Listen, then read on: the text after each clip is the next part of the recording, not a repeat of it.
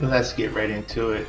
I gave out three plays yesterday over on Patreon. Luka over on points, over on uh, four. I mean, over on points with thirty-one and a half. He did not make that, but the other two players did. Brook Lopez, point, rebounds, and assists. He smashed that mark. Kevin Porter Junior, points and points, rebounds, and assists. He smashed that mark also. So we went two out of three yesterday. Going to do better today. Let's see if we can get them all right. First play I'm looking at, it's going to be from the Golden State New Orleans Pelicans game. We're looking at Brandon Ingram. He has been killing it lately. That's just all it is to it. He's been killing it. Um, against Golden State, he's had thirty-four, twenty-six, and seventeen points. This is on zero-day rest. I like this. He hasn't went over on zero-day rest this year. Let's look at his last ten, man. He's killing it, you know.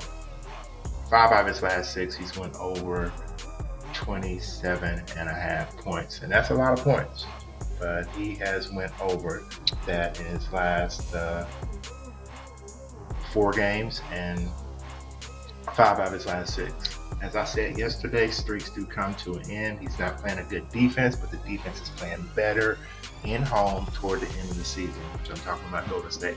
They're playing a lot better right now. So streaks do come to an end. We need to look at it a little bit more closer. Uh, Golden State is favored by eight and a half. Uh, that's my first play on the day. Second play I'm looking at is coming from the Miami-Toronto game. We're looking at Jimmy Butler. We're looking at his points, rebounds, and assists. His line is thirty-four and a half. His projection is thirty-eight point four seven, minus one twenty-five to go over, minus one forty-five to go under. Let's look at Jimmy a little closer here.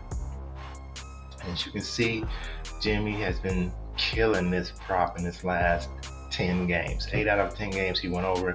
Last game against Brooklyn, he did not go over. Defense he's playing is okay. Against Toronto this year, he's went over one time. Uh, and the game was in home. This game is in Toronto, so this one game in Toronto this year only had nineteen. Maybe he doesn't like Canada. I don't know. Uh, over his last thirty, he's, he's hit this prop sixty percent of the time. Look at this last ten, man. He's killing it. Jimmy's in playoff mode already. He smashed his mark eight out of ten times. So the over looks in play here. Also look at the under in play here because he hasn't played well in Toronto. Uh, Toronto's favored by three and a half. You know, a little bit more research to see if we uh, add this one to the uh, next pair we're going to look at is John Collins. Cleveland versus Atlanta. We're looking at his points, and we're going to look at his points, rebounds, and assists. Points, eleven and a half on the night. That's the last line. The projection is eighteen point oh two. Minus one twenty-five to go over, minus one oh five to go over. Playing the best defense in the league versus position. Let's look at this one a little closer. As you can see, Collins has been doing well in his last ten. He had five straight games where he went over this prop of eleven and a half points. His last game against Memphis, he only had nine. Playing a very good defense. Points allowed, field goal percentage allowed, three-point percentage allowed. They're all at the top for Cleveland. Cleveland's a very good defensive team. Um, I still think he's in play on his points uh, to go over. Let's look at him versus Cleveland. In the one game against Cleveland this year, he had he had sixteen points against him. Now, this is the one that I like right here. Let's look at his points, rebounds, and assists. He has killed his eighteen and a half prop in eight out of his last ten games. One, two, three, four, five, six straight. Playing a very good defense, though. You know, got to take that in consideration. And against Cleveland, he had nineteen points, rebounds, and assists in Cleveland. This game is in A T L. I even like him more in home to go over. Let's look at Cleveland a little bit down here. As you can see, we'll look at the we'll look at the uh, Collins is considered a power forward, so let's look at him against let's look at Cleveland against the forward position. They've given up the over in the last few games to Joe Harris, Royce O'Neill, Mikhail Bridges, But major, the major forces like, let's see, Claxton, they didn't give up the over to.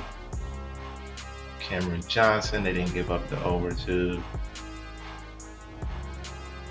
Kuzma, they didn't give up the over.